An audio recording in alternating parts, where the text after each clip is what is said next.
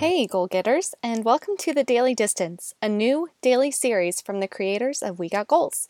I'm Kristen Geil, editor in chief of asweatlife.com. In these short episodes, we're bringing you one daily goal you can set for yourself during this chaotic time, one actionable thing you can do to move your body, connect with a friend, prioritize your mental health, get some work done, and practice a little bit of self care. This week's podcast episodes are sponsored by Now. Now is a leading natural products manufacturer, offering more than 1,400 products, including vitamins and supplements, sports nutrition, foods, beauty and health, and essential oils. We like to think of Now as our trusted wellness solution you can count on to support your health and fitness goals, from pre workout to recovery and wholesome nutrition to serious self care. You can feel good choosing Now from knowing that what's on the label is in the bottle via the more than 16,000 quality tests they conduct each month, to understanding that as a family owned company, they have the best interests of you in mind as they choose to make healthier options more affordable. You can enjoy 20% off your purchase at nowfoods.com using promo code ASweatLife now through May 31st. Again, that's promo code ASweatLife for 20% off your purchase at nowfoods.com. And now, on to today's interview. Girl, said I'll be on the road. I'll be back. I'm just reaching for a goal. So With me today is Emily Griffith. She is the founder and CEO of Lil Bucks, and you might know them as the uh, sprouted buckwheat cereal brand. They make really delicious, crunchy, snacky toppings for all of your cereal or the acai bowl of your dreams. So, Emily, how are you doing today? Oh, you know, I'm doing wonderful. How are you? Thanks for having me. I'm good. I'm so excited to have you because I'm always looking for the next greatest uh, favorite topping of my smoothie bowls. Um, I'm one of those people for whom the topping is more important than like what actually goes in to the smoothie. Agreed. So, and I hear that that's sort of where the inspiration for Lil Bucks came from. Is that right? Yeah, I actually say this sounds super millennial, but I say I had a life changing acai bowl uh, when I was living in Australia. And it's true um, because the bowl just had the best texture from the topping. And what was so amazing about it was that they used sprouted buckwheat instead of granola to top the bowl. So sprouted buckwheat on their own, there's no sh- on its own, there's no sugar. It's gluten free, grain free, but it has this really unique and to me addictive crunch. Uh, also plant based protein and fiber. So I just felt really amazing after eating it because as you know you've probably seen as acai bowls have gotten more popular uh, you know there's big box brands now making it with like loading them with sugar super right. sugary fake granola on top more fruits and it can be you don't even feel good after eating it so i was just so delighted to have this bowl in australia that still tasted amazing had this really nice texture but i felt like actually full and like I'd eaten nutrients.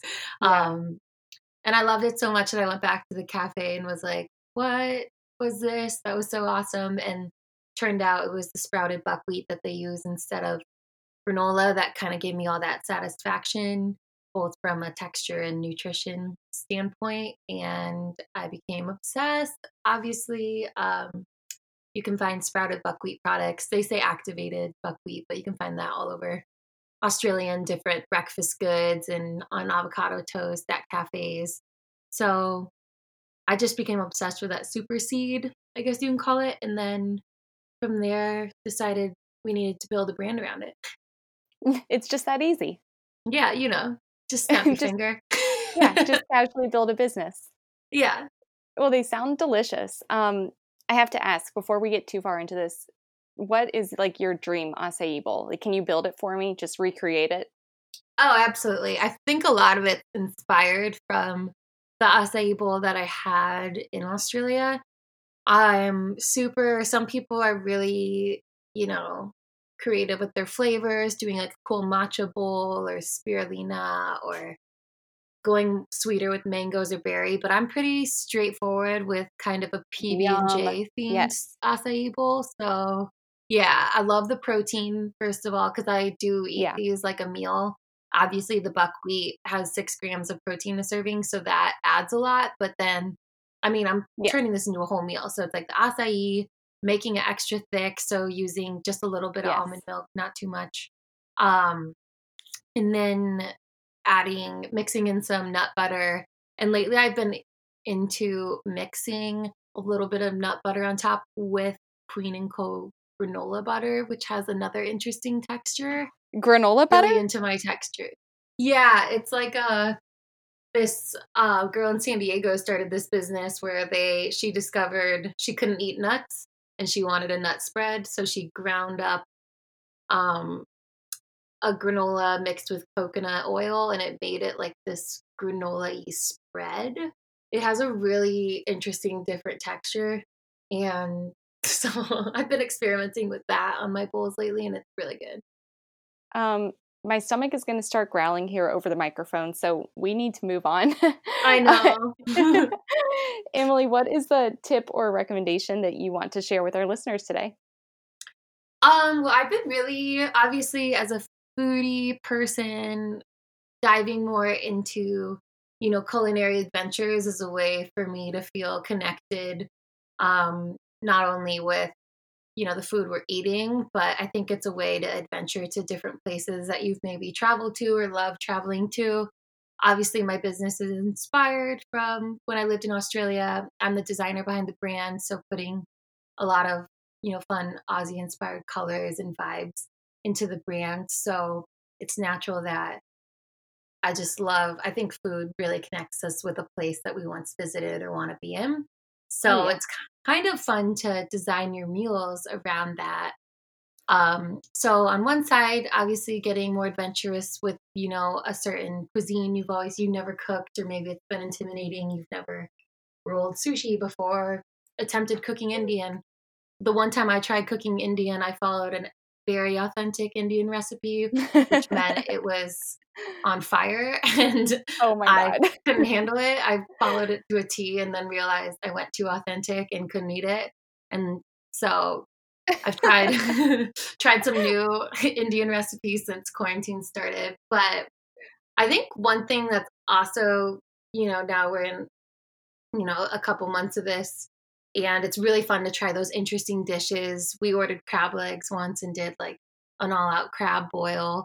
But I love finding some things that we can make and introduce back into our life when things do start feeling normal again because we're going to get busy again and you don't want to lose out on all these amazing culinary discoveries we've made yeah. um, in quarantine. So I've my sister and I have been experimenting with some good meal prep recipes and finding um, different sauces that we can make in advance in bulk and then we can from there so for example we made this amazing coconut curry sauce and we can put that in jars in bulk and then we just break that out and you can mix that with chickpeas meat whatever you want vegetables and so we can kind of take our little culinary adventures we've had in quarantine and more easily bottle them up almost so we can use once life gets a little fast paced again That is so smart because, like, on one hand, when this is all, you know, theoretically over, I don't want to become just a another Sweetgreen ordering machine, you know. But exactly that's my time- concern but at the same time, it can be a little bit daunting to think like of main of keeping up this level of cooking that we are able to achieve right now. And I think you've kind of hit the nail on the head with like sauces and condiments and like those are low effort, high reward and like they carry you through a lot of meals and like a lot of different, you know, produce and grains and proteins and all that stuff too. So I think you're a low key genius for that. Oh yeah, it's actually and even in quarantine now too cuz with my business being a food business, it's actually been really busy. So it's been helpful to have these incredible sauces made in advance so we can quickly like whip up a chickpea curry or uh like roasted cauliflower with like a certain spice blend we already made. Um another thing we've been doing is just roasting different mixes of vegetables at the beginning of the week and um then that's easy to mix in with the sauces. So it makes me a little more confident going into you know once things do normalize that we can keep cooking and keep up these you know skills we've i've finally developed i'm a smoothie bowl expert but actually not much of a chef so it's exciting to develop this further. and I want to keep that up because, yeah, we spend, I love Sweetgreen, but I need to, you know, save cash. My boyfriend jokes that like my meal repertoire is anything in a bowl. So, like smoothie bowls, fancy oatmeals, and then like grain bowls A with blue bowl. variations.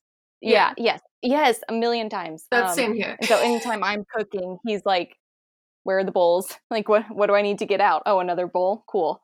Um, but I can't help it. It's just the easiest way to like contain all of the food that I want to eat, and like I love my toppings. I don't want them to go over the side of my plate, so that's what I do. Yeah, and like another thing, I love love the bowls as well. I think a lot of my meals and recipes are inspired from that.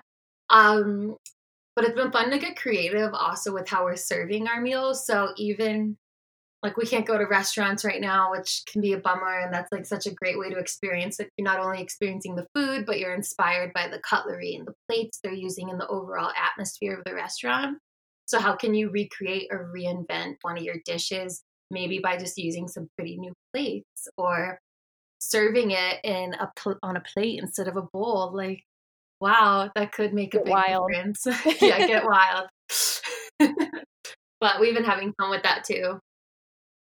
Well, I love that idea, and it, it's such a nice way to to right now when we're stuck in one place to kind of honor like travels that we've had in the past, or you know things we ha- hope to do in the future with um, you know creating sort of a culinary adventure uh, in the kitchen, but hopefully none so spicy as your Indian food experiment.